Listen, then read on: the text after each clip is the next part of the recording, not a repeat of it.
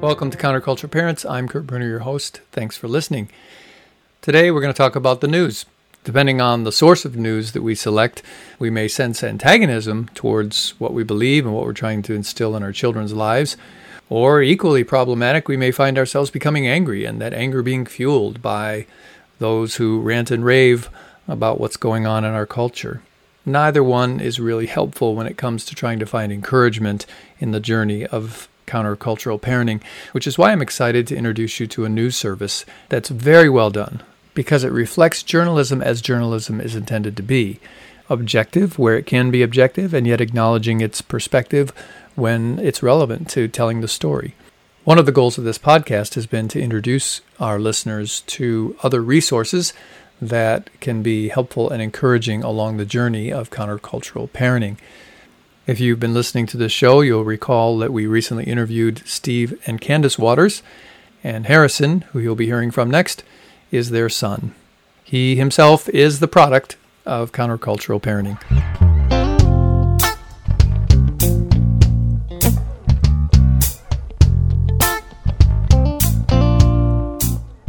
Most of us have a love hate relationship with the news. We want to know what's going on around us and stay informed, but we're easily overwhelmed and depressed by what we hear. Every day, podcasts and news feeds are full of disasters of one kind or another, and the reporters usually have their own spin on what caused the disaster. It's climate change, or wokeism, or racism, or progressive ideology. As countercultural parents, you probably feel that something is wrong with most news sources, but you can't quite explain what. G.K. Chesterton, a Christian writer working in the decades between Charles Dickens and C.S. Lewis, shared some thoughts on the shortfalls of journalism in his story, The Ball and the Cross. He says, quote, It is the one great weakness of journalism as a picture of our modern existence that it must be a picture made up entirely of exceptions. Unquote. The papers cover stories about people who fall off scaffoldings, not the ones who manage to stay on them. Chesterton's takeaway is, quote, They, meaning the busy editors, cannot announce the happiness of mankind at all. They cannot describe all the forks that are not stolen, or the marriages that are not dissolved. Unquote. The sad reality is that most news sources focus on what's wrong, or perverse, or disruptive with the world because it's the unusual that sells. They rarely focus on what's going right. That's part of what makes the World and Everything in It podcast from the World News Group so helpful for countercultural parents. The name of the show comes from Acts 17:24, where Paul is speaking to the people of Athens. While describing the unknown God whom the Athenians worship in ignorance, Paul declares, quote, "The God who made the world and everything in it does not live in temples made by man, nor is he served by human hands, as though he needed anything, since he himself gives to all mankind life and breath and everything." The World and Everything in It podcast is committed to doing sound journalism grounded in facts and biblical truth, which will inform, educate, and inspire listeners. World journalists know that beneath all the headlines, God is upholding the universe by the word of his power. I discovered the world and everything in it in college. I was raised in a Christian home by parents who met doing master's degrees in public policy. Their mentors helped them see that the greatest impact they could have on the world would not be in Congress, but at home, with the kids they raised, I was raised to love hard work, to love the fellowship of the local church, and to love good books. In 2018, when I went to Boyce College, the undergraduate program of the Southern Baptist Theological Seminary, I pursued a degree in politics, philosophy, and economics because I wanted to learn about how the world works. During my sophomore year, my economics professor played clips for our class from a podcast called The World and Everything in It. Later, I started listening on my own and discovered that it was a weekday show that has the breadth of NPR, but with a biblical worldview. Every episode follows a format of newscast, interviews, features, and commentary. The first six minutes of the podcast feature a preview of what's in the day's episode, followed by a newscast with short updates on top headlines. For example, here's part of a newscast from October 27th. For World Radio, I'm Kent Covington. Russian missiles and Iranian made drones continue to target civilian populations in Ukraine Officials said Tuesday that Russian missiles killed two people, including a pregnant woman in the city of Dnipro. Several others are in critical condition. NATO Secretary General Jens Stoltenberg says Vladimir Putin is failing on the battlefield. He's responding with more indiscriminate attacks on Ukrainian cities, against civilians, and against critical infrastructure. Ukrainian President Volodymyr Zelensky, who is Jewish, continues to call on Israel to step up its support of Ukraine. Kyiv is urging Israel to share its air defense expertise to help Ukraine fend off Russian aerial attacks. Prime Minister. The new British Prime Minister, Rishi Sunak, on Wednesday made his first appearance in Parliament since taking office. He received a warm welcome, but also faced plenty of criticism from the opposition party. Labour Party leader Keir Starmer. There's a new Tory at the top, but as always with them, party first, yep. country second.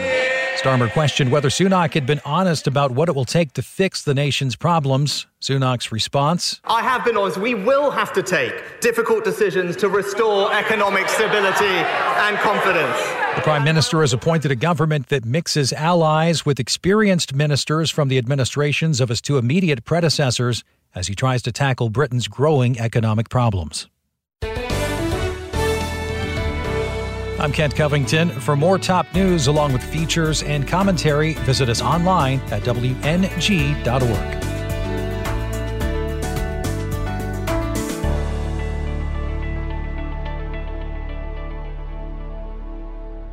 Next, there's one or two in depth news interviews or reports.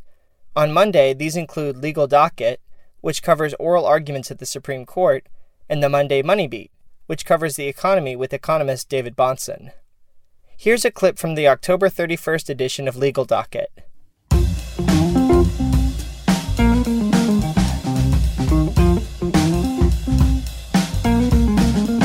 It's Monday, October 31st, and this is The World and Everything in It from listener supported World Radio. So glad you've joined us today. Good morning. I'm Mary Reichard. And I'm Nick Eicher. The Supreme Court is back today after a two week break from oral arguments, so we will use today to catch up on some arguments from earlier this month. First, overtime pay and who should get it. The Fair Labor Standards Act requires employers to pay certain employees time and a half, that is, for the hours they work beyond a standard the predictability and the regularity of payment. So Justice Clarence Thomas observed what most people probably believe about pay. For the average person looking at it, when someone makes over $200,000 a year, they normally think of that as an indication that it's a salary and not, and you certainly don't normally think of someone making $200,000 a year as a day laborer. And so that's, you've, you've got this ill fit. If you were talking about $20,000 a year, you would be, people would say that makes sense. Justice Brett Kavanaugh pointed out a conflict between the Labor Department's regulations and the statute that it's supposed to carry out. Surely someone has already litigated this. That. I'm just saying if it's not here, if the statutory argument's not here, I'm sure someone's going to raise it because it's strong. Uh, well, you just asked about it, so somebody definitely will raise it now if they weren't if they weren't already. Yeah. Employer Helix warns that if former employee Hewitt wins, the courts can expect a flood of lawsuits, so that people who already earn a lot of money will get a whole lot more. All right, on to our second argument. And here's a clip from the October 31st edition of the Monday Money Beat. Well, next up on The World and Everything in It, the Monday Money Beat. So here's his question. If governments can intervene in markets to help alleviate poverty and all of the social ills that go with poverty, shouldn't they intervene even if that interferes with efficient markets? In other words, is that not a small price to pay in order to do what's right? Um, I would inverse the question and say, how can we possibly trust government to alleviate poverty when they've now spent mega trillions of dollars on it over a 50 year period and we have the exact same poverty rate that we did when they started. Mm. So I don't trust any sinful institution to fully handle, but I do think we have an obligation to find the best possible solution. And the best possible solution is indisputably in the private sector. But even if I accept his premise that we're just going to pretend the efficiency could be equal or could be even better, I then have to answer it this way. That's not charity. If you solve for poverty with compulsion, then what you've done is say, we're not going to do charity. We're not going to do virtue. We're not going to so do on a level of historical accuracy, on basic vocabulary, and then on the economic nature of the topic. All three scream for the government getting out of the world of poverty alleviation and beg for a virtuous populace to take seriously the needs of their neighbors. All right, we'll keep those questions coming. Tuesday and Thursday feature interviews and news reports on headline issues ranging from new prime ministers to parental rights and education. Washington Wednesday features interviews and in depth reports on political stories like the election cycle or battling inflation. To wrap up the week, Culture Friday features conversations with Christian apologists on how Christians can think biblically about cultural events like the sexual revolution and persecution of believers around the world. Here's a clip from the July 22nd Culture Friday. Host Myrna Brown had the opportunity to meet up with John Stonestreet of the Colson Center and Andrew Walker of the Southern Baptist Theological Seminary at a conference. Well, a lot of discussion uh, this week on using truthful language. I think that's how it was termed, instead of false constructs like biological male, transgender woman, transgender this and that. Why do you think that resonated with so many? I think the conversation around the language that we use, um, it speaks to the reality that language is attempting to name reality. And if we find ourselves playing by the word games and um, word constructs of a culture that doesn't believe in our understanding of truth, um, we're now playing according to. I think that's rules. exactly right. I, I, think it was G.K. Chesterton who said, "If words aren't worth fighting for, what on earth would be?" and because words are at the base of how we understand and perceive reality, uh, the postmodernist almost got this right. Postmodernists said that language creates reality, essentially, um, and that language refers to other language and other language, and eventually we have reality. Uh, it's not human language that creates reality, it's God's language that creates reality. This is what we see in John 1. There's an ontological description of reality which begins with the word, which is why human words, because we're made in his image, are so absolutely critically important. Now, what's happened now is that the postmodern use of language has now evolved into this critical theory use of language. And there's this real mood and culture where we immediately, uh, based on labels, language we put on groups, identify some people as the good guys and some people as the bad guys.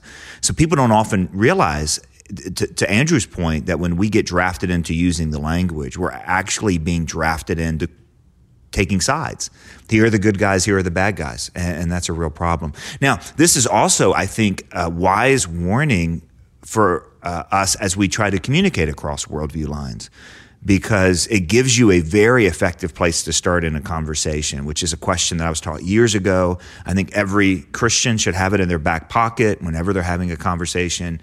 And that is, well, what do you mean by that? in other words, fight for the definition of words. I remember once being on a plane with this lady and she's like, well, what do you do? And I said, well, I work for this Christian organization. And she bucked back and said, well, I'm an atheist. Prove me wrong. We, this was beginning of a three hour conversation, right? And she started by saying, prove to me that God exists. Now, I went to seminary. Like I paid a lot of money to know the answer to that question. But I'd learned this this tactic. And I said, "Well, what do you mean by God?" And she goes on to describe you know, this grumpy old man who can't wait for, to strike you dead with a lightning bolt. And I'm like, you're describing Zeus. Like, I don't believe in Zeus, you know? And the meaning of words means so much. You think about words in our culture like love and justice and freedom and equality and, and, and inclusion. These are words that are thrown around. I just heard this phrase last night, Myrna. I thought it was so good. They're not just conversation stoppers, they're thought stoppers. They stop people from thinking. Uh, what do these words mean? And I think God has been so gracious to gift us with that. The minds that we can understand the language that's at the root of reality that points us ultimately to Him. And we can ask these questions uh, and, hopefully uh, continue to point people to the truth. Even we do live in a time where language is tyrannical, it just it controls our lives. And I think that's an effective way to fight back. After these in depth reports, there's typically a short, amusing story called a kicker. These are stories about garbage men finding lost wedding rings or people finding bears in outhouses. For example, here's a kicker from August 23rd. A diamond wedding ring is back on the finger of a woman from Massachusetts thanks to a little help from a good Samaritan. Francesca Teal told NBC 10 Boston she was tossing a football with her husband on a New Hampshire beach when suddenly I saw the ball just pop my finger right here, and I saw these two rings just slide right off my finger. Yeah, and just like that, the wedding band that once belonged to her great grandmother was gone, mm. or so it seemed. The Good Samaritan saw her appeal on Facebook and sprang into action. He donned a wetsuit and a headlamp and spent the next three days searching for the ring before discovering it in shallow water under four inches of sand. You know, overwhelmed with emotion, crying. Looked at my husband, said it was found. Like, no way. We were just so pumped. Yeah, when he found it, he sent Teal a picture of it and then sent along this message Please tell me this is the ring so I can finally get off this beach. Teal said she was overwhelmed by the man's kindness. Mm-hmm. It's the world and everything in it. Finally, there's a feature story or commentary from a veteran reporter. These features are an example of where World tries to announce the happiness of mankind, as Chesterton talks about, by focusing on how people in various circumstances seek to overcome challenges as they pursue God's call on their lives, whether they're missionaries or mechanics or mothers at home. Here's an example of a segment 3 feature story I had the opportunity to help put together as a freelance editor for World.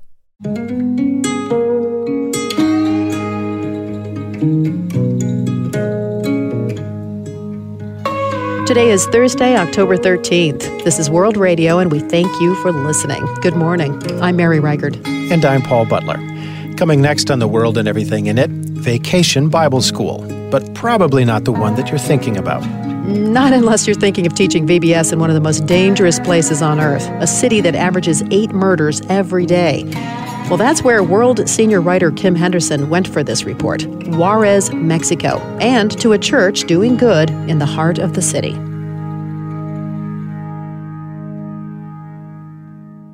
From our crew in Juarez, a four year old girl gunned down during her kindergarten graduation. It Violence scars everyone in Juarez, even the very young.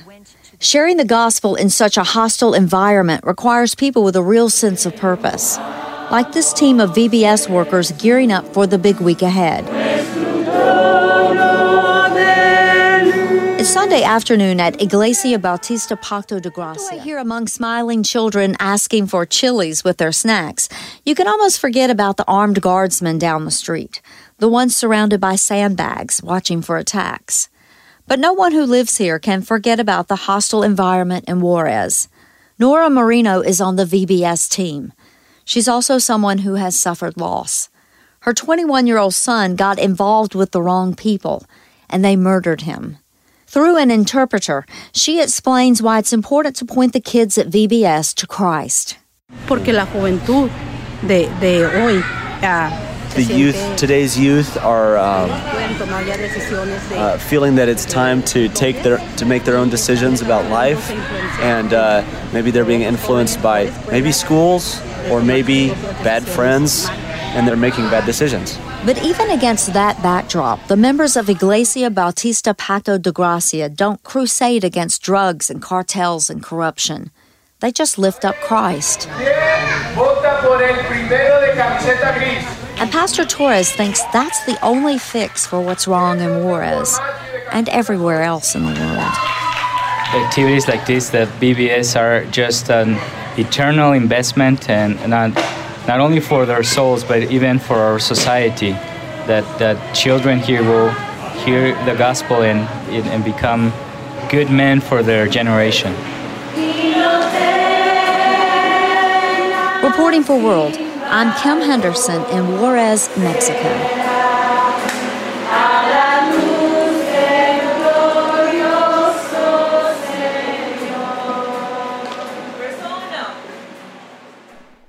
The world and everything in it is willing to go to hard places and deal with difficult subjects. But the journalists who contribute to the show every Monday through Friday know that there's more to the story than just what's wrong with the world. They help cast a vision for how to live life trusting God and His design, which runs against the grain of popular culture. I began this piece with Chesterton's thoughts on the weakness of journalism. Let me end with C.S. Lewis's closing thought in his essay on living in an atomic age. With so much conversation these days about threats to humanity from climate change or nuclear war or various political ideologies, Lewis's words are a helpful reset for where our countercultural priorities should lie. Quote, those who care for something else more than civilization are the only people by whom civilization is at all likely to be preserved. Those who want heaven most have served earth best. Those who love man less than God do the most for man. I'm Harrison Waters.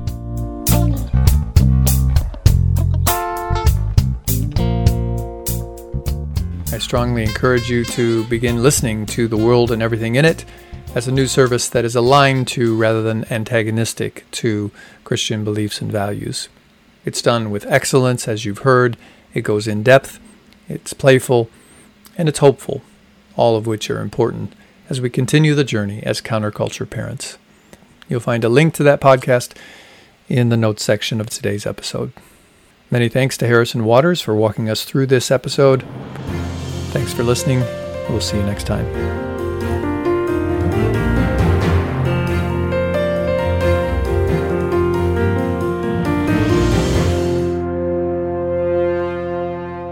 Counterculture Parents is brought to you in part by drivefaithhome.com. We help churches reach and disciple busy families. If you appreciate this podcast, then I encourage you to support your local church, which is your most important reinforcing community.